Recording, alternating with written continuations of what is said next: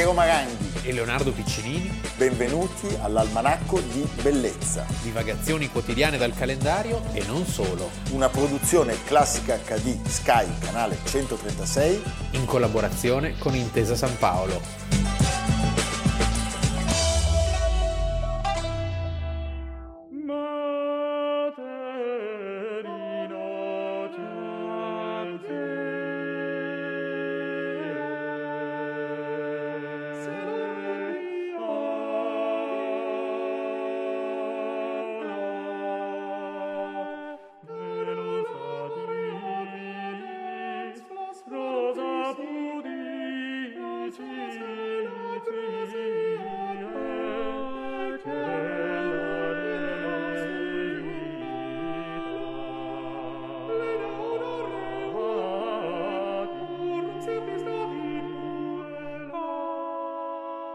Almanacco di bellezza, 8 gennaio. Io sono come Peter Finch in quinto potere. Addirittura? Sì. Perché? Faccio il suicidio in diretta. No. No, perché questa cosa che non andiamo in vacanza, Leonardo, per Eh. servire i nostri padroni meravigliosi, meravigliosi, che sono i nostri ascoltatori. È un servizio pubblico. È un servizio pubblico. A quando il canone? Il canone adesso ne, ne parliamo. Sì. Eh, Io lo sto, sto trattando Quando? direttamente col ministro Franco.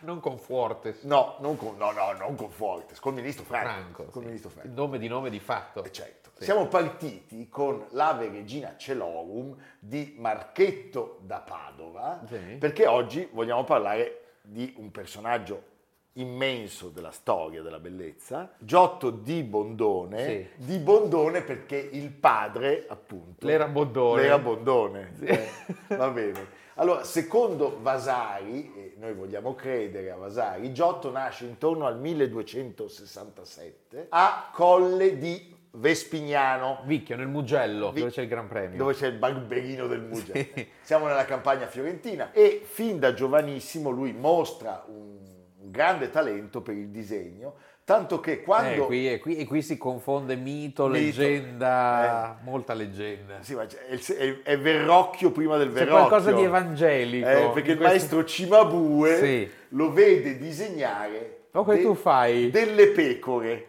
sulle pietre. E lo chiamò a sé gli dicendogli... da oggi sei Giotto da pecore, non più di Bondone, no? Lo chiama a sé, lo prende come apprendista, nonostante eh, avesse non ancora dieci anni, e mentre Cimabue, qui siamo ancora nella leggenda forse, è fuori bottega, Giotto disegna una mosca su una delle tele su cui sta lavorando. Il suo maestro dice che questo disegno è talmente realistico che sostanzialmente vedendola cerca di scacciarla. Sì, è talmente... Sì, è una, come le parabole, siamo Sì. a questo livello. Siamo ai miracoli. Siamo ai miracoli. Siamo ai miracoli. In realtà, ecco, la sua formazione, la formazione centro-italiana tra Cimabue e questi straordinari maestri romani, diciamo l'amico Bruno Zanardi, che ha studiato molto insieme a Federico Zeri questi temi, proprio... sui- Ospite della classica domanda. Esatto, eh, sui cantieri di Assisi, questo maestro, le storie di Isacco, eh, le mitiche storie di Isacco di Assisi, sono sue? Probabilmente no, si parla infatti di, una-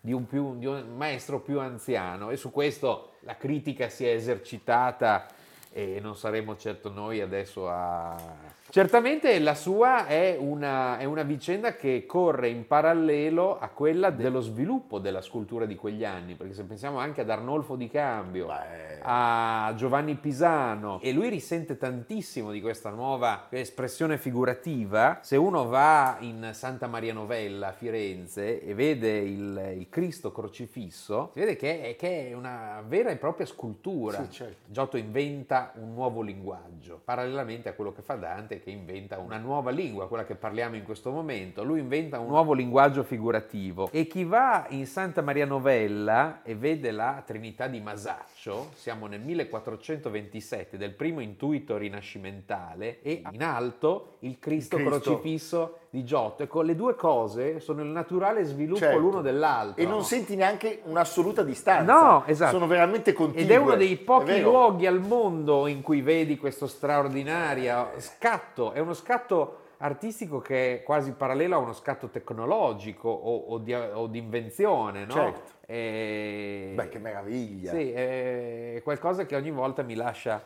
mi, mi colpisce molto. Non vi abituate mai alla bellezza. Andate a Santa Maria Novella per rendersi conto sempre di quanto sia straordinaria la bellezza che il nostro, il nostro territorio tutto ci offre in ogni dove. Fantastico. E questa, e questa cosa che hai detto è specialissima.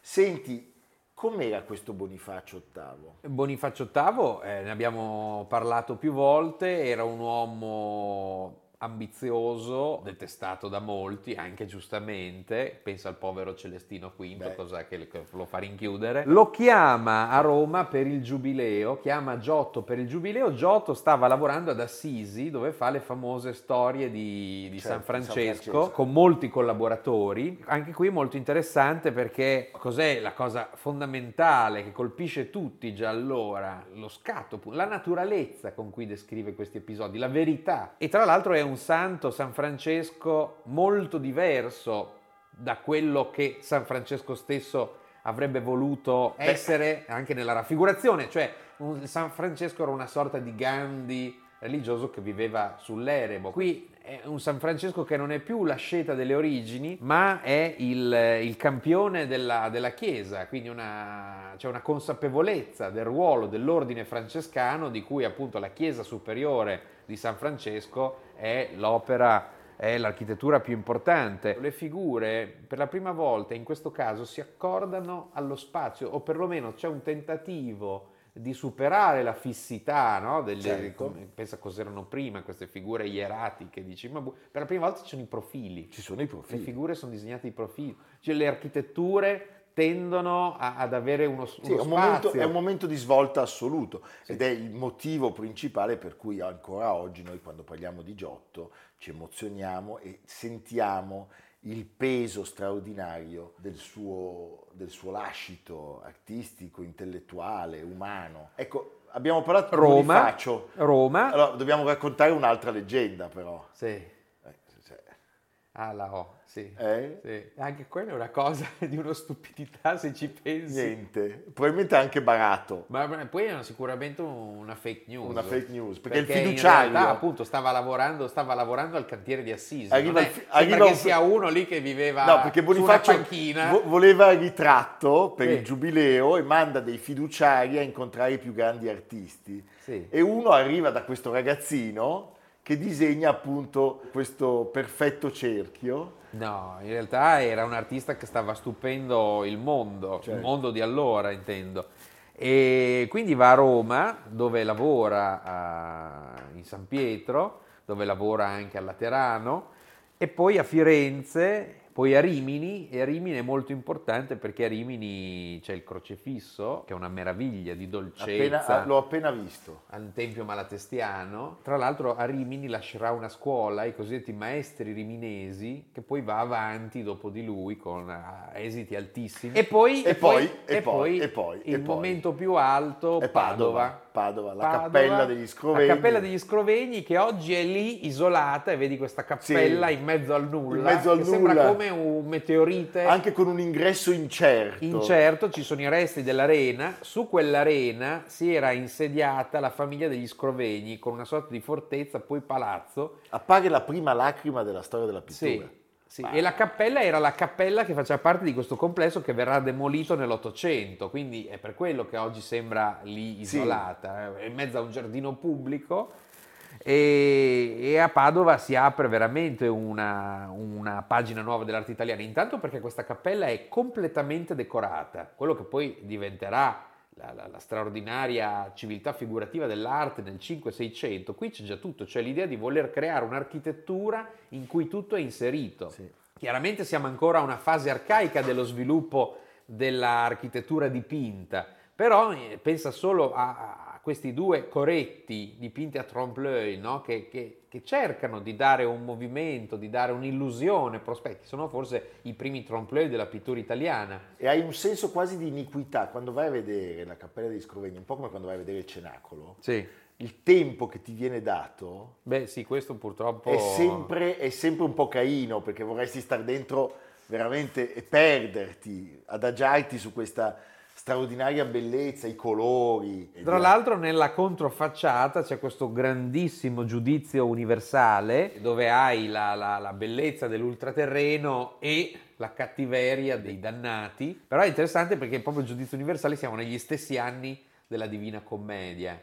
Quindi mai hai avuto una coerenza così alta tra questi due nuovi linguaggi che, che, creano la modernità, che creano l'Italia. No? Poi torna a Firenze e eh, l'opera sua più importante in questo momento è La Maestà di Ognissanti, che oggi si trova agli Uffizi. Agli Uffizi. E agli Uffizi, quando voi entrate agli Uffizi, a questo meraviglioso loggiato, improvvisamente avete la prima sala, la sala numero uno, che è come un manuale di storia dell'arte, perché hai la Madonna Ruccellai, che è la più grande tavola del 200 di Duccio, che viene da Santa Maria Novella, enorme, e ogni tanto c'è qualcuno che vorrebbe riportarla, riportarla. Ma, non ha senso perché proprio queste tre opere, il Duccio, Cimabue con la Maestà di Santa Trinita e Giotto, la Madonna di ogni Santi. Quindi hai proprio lo sviluppo dell'arte italiana in quel momento. E questa stanza, questa sala che è così spoglia e ha un soffitto a capriate, è una bellissima invenzione degli anni 50 di Carlo Scarpa e Ignazio Gardella. E Santa Croce? Santa Croce, cioè proprio eh, lì arriva una perfezione stilistica. La Cappella Baidi e la Cappella Peruzzi. Peruzzi, che sono le due famiglie dei i grandi banchieri di Santa Croce. Sono quelli poi che, il cui fallimento provocherà una sorta di crisi finanziaria simile a quella della Lehman Brothers di oggi. Eh. E poi si va a Bologna, giusto? Poi a Bologna il politico della Pinacoteca Nazionale, a Roma il politico Stefaneschi, a Milano dove Giotto passò, ma non esistono... Dazzone Visconti. Non rimangono testimonianze. Tra l'altro interessante anche a Padova, non abbiamo detto che lui tra le opere che realizzò ci fu anche l'enorme decorazione, era il più grande ciclo astrologico esistente del salone del Palazzo della Ragione di Padova, questa enorme carena certo. no? che si trova tra Piazza delle Erbe e Piazza della Biada e che però fu distrutto da un incendio nel 1420 e rifatto. Anche ora oggi il palazzo è tutto affrescato all'interno, ma sono affreschi che ripetono quel ciclo cent'anni dopo. Ecco, ne abbiamo parlato perché Giotto si spegne a Firenze l'8 gennaio oggi del 1337 all'età di 70 anni. È stato anche fortunato. Sì, direi. per l'epoca una vita lunghissima. Va bene, tutti nei luoghi di Giotto.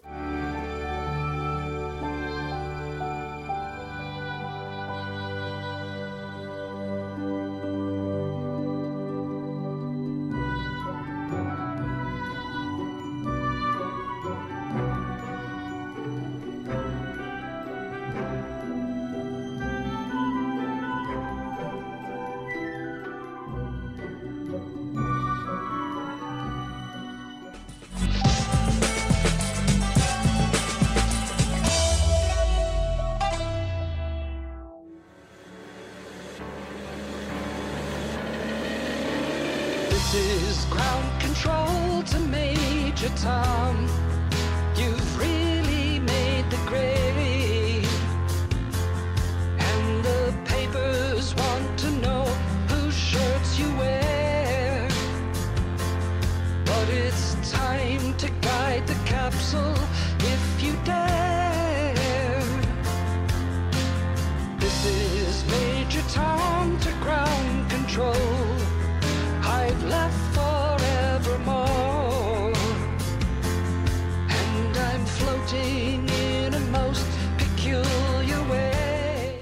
Gennaio si spegne Giotto, 8 gennaio Leonardo è il compleanno del rock, perché nel 1935 a Tupelo in Mississippi nasce Elvis, The Pelvis, Elvis Presley. Dove nasce?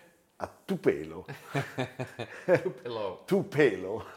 Il tuo pelo. Sembra albanese, Tupelo. Tupelo. L'8 gennaio del 1937 nasce a Cardiff, nel Galles, Shirley Bassett, che noi amiamo incondizionatamente perché è quella che canta Goldfinger. Goldfinger is the man.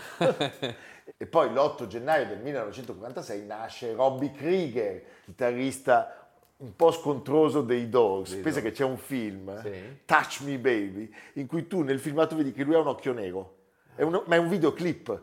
Perché aveva fatto a Si botte. vede che aveva fatto a botte probabilmente con Jim Morrison. L'8 gennaio del 1999 è pure il compleanno Di Damiano dei Maneskin. che tu incontri. Eh, sai quanti anni ha? Eh, buon compleanno, 23 anni oggi. 23. È un bambino. Allora, noi all'almanacco però ne abbiamo scelto un altro, perché l'8 gennaio del 1947 a Brixton Brixton. nasce, Brixton, ecco che bisogna... nasce sì.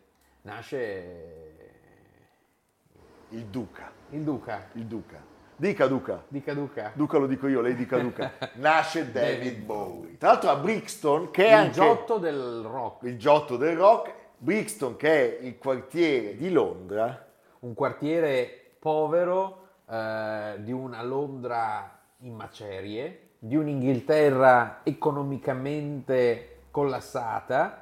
Il quartiere di Brixton oggi è molto trendy, multietnico, come si dice. Ma Allora il multietnico ma no, era...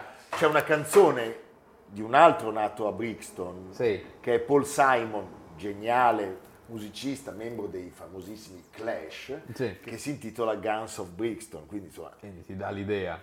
Poi eh, da bambino si trasferisce con la famiglia a Bromley, quindi un po' meglio, c'è un salto di qualità, e da ragazzino un pugno in un occhio per una lite per una ragazza e questo pugno in un occhio gli causa la paralisi della pupilla. Un altro si sarebbe messo, sarebbe andato in depressione. Lui invece ne fa la sua cifra eh, lui diventa il più figo del mondo. Eh sì. Lui Che diventa il anche- più figo del Sì, mondo. sì, sì. Possiamo, possiamo affidarci a Jacopo Ghilardotti? Sì, Heroes.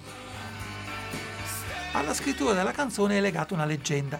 Bowie stava registrando in uno studio molto vicino al muro e aveva notato due innamorati che ogni mezzogiorno si incontravano lì, sotto la torretta dei Vopos, la polizia della DDR. Di tutti i posti da scegliere, proprio quello. È una delle leggende più romantiche del rock and roll, ma lo stesso Bowie si è premurato di smentirla pochi anni fa. Sotto la torretta non si incontravano due ragazzi, bensì il produttore del disco Tony Visconti e la sua amante tedesca. Ma non importa. I due giovani coraggiosi che si amano nonostante la guerra fredda. Il re e la regina che si baciano come se nulla potesse accadere. Questi due innamorati che possono rubare il tempo ed essere eroi, almeno per un giorno, noi li abbiamo davanti agli occhi.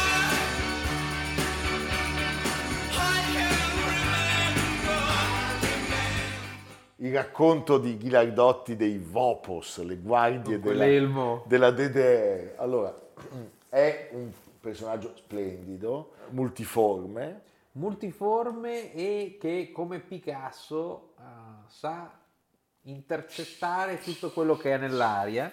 Mi piace leggere questo pezzo di Carlo Massarini per la stampa. Era sempre stata la sua cifra, quella del talentuosissimo ladro. Bisogna saper prendere, parafrasando i Rocks, i riff degli Stones e le maschere di Lindsay Camp, gli abiti di Sakamoto e la redingote Union Jack di Alexander McQueen, il sound teutonico dei Noi e dei Kraftwerk e il funk degli Chic, il glam di Mark Bolan e il fare ossessivo e dronico dei Velvet Underground, il teatro di Jean Genet e il cinema fantascientifico, il pop orchestrale e tanti ma tanti altri elementi ancora. Bowie è stato un pasticcio di creatività altrui che ha riassunto e sublimato ogni volta, mai copiato, banalizzando, ma sempre aggiungendo a quello che c'era prima. stupendo. Io invito il pubblico di classica ad ascoltarlo perché chiunque ami la musica non può non amare David Bowie. È una cifra altissima la sua, eh? Ed è stato bravo in tutto quello che ha fatto. Anche l'attore. L'attore, c'è un film che io... Tan tan tan tan tan. Furio. Tan tan tan tan tan tan tan tan tan tan tan. Furio 1983 dove lui fa il soldato prigioniero in un campo di concentramento a Java, il comandante è interpretato dal compositore della- della- di questa musica che è Ryuichi Sakamoto, la più famosa rockstar del Giappone, oggi è un signore di 70 anni, tra qualche giorno compie 70, Takeshi Kitano, un film bellissimo. Poi ci sono altre interpretazioni Sì. sue che va- vale la pena ricordare. Fa Io- Ponzio Pilato, Ultima tentazione di Cristo, di Scorsese, Scorsese. 1988. Già- Andy Warhol nel film su Basquiat di Schnabel. E poi soprattutto il suo debutto, L'uomo che cade sulla Terra, 1976, questo extraterrestre che dovrebbe salvare il pianeta, è una partenza già straordinaria. E poi ci sono i suoi alter ego. Sì, Ziggy Stardust, Chris Hadfield. Personaggi spaziali. fantasia, sì, C'è stata una grande mostra a Londra è vero. L'anno scorso Al VNA. al VNA, che ha avuto un successo planetario. Forse il Covid è stato ingeneroso perché avremmo sperato di vederla anche in Italia. C'era un progetto. Aveva anche un tintoretto David Bowie. Ah sì? Sì, Questo, me lo, uomo- questo me lo rende ancora più amato. eh? Era un uomo veramente policromo. Una voce stupenda. Allora, Starman,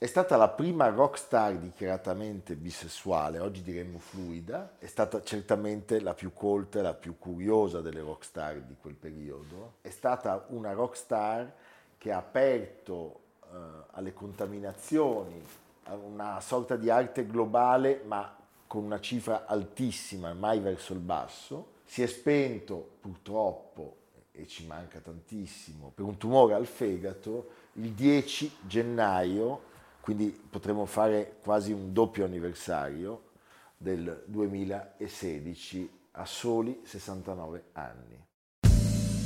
Look up here, man, I'm in danger. I've got nothing left to lose. I'm so high, it makes my brain whirl.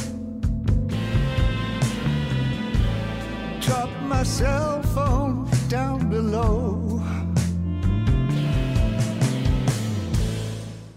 Leonardo, libro, podcast Libro da acquistare, podcast da ascoltare e classica da vedere. e classica da vedere. E Leonardo, dove ci motto. porta? Nuovo motto. A Padova, perché tra le vie, le viuzze del centro, a un certo punto ci si imbatte in questa bellissima architettura elegantissima del Trecento, ciò che Quella rimane colonnine. ciò che rimane della reggia dei da Carrara, quindi siamo intorno al 1340, è una piccola reliquia di un palazzo enorme. Questa loggia è visitabile ogni mattina grazie all'impegno di volontari. All'interno ci sono degli affreschi di Guariento, Guariento da Verona, un artista che appunto inizia mh, vicino a Giotto e poi prende un'altra strada molto interessante. Da lì partiva il cosiddetto traghetto, cioè un percorso in quota che portava i da Carrara al sicuro all'interno del castello, non si sa mai. Eh, Eh, ogni tanto eh, succedeva. i che- padovani quando si arrabbiano poi... Eh sì, eh, Eh? eh, Altro che mangiagatti. Le brutte bestie. I vicentini. Sì. Sono brutte bestie. brutte padovani. bestie. No, con tutto quando- il rispetto. sì, sì, Eh. quando si arrabbia. Va bene, A domani. e viva il santo. Almanacco di bellezza, a cura di Piero Maranghi e Leonardo Piccini. con Lucia Simioni, Samantha Chiodini, Silvia Corbetta, Jacopo Ghilardotti, Paolo Faroni, Stefano Puppini. Realizzato da Amerigo Daveri, Domenico Catano, Luigi Consolandi, Simone Manganello, Valentino Puppini. Una produzione classica HD, Sky Canale 136 in collaborazione con Intesa San Paolo.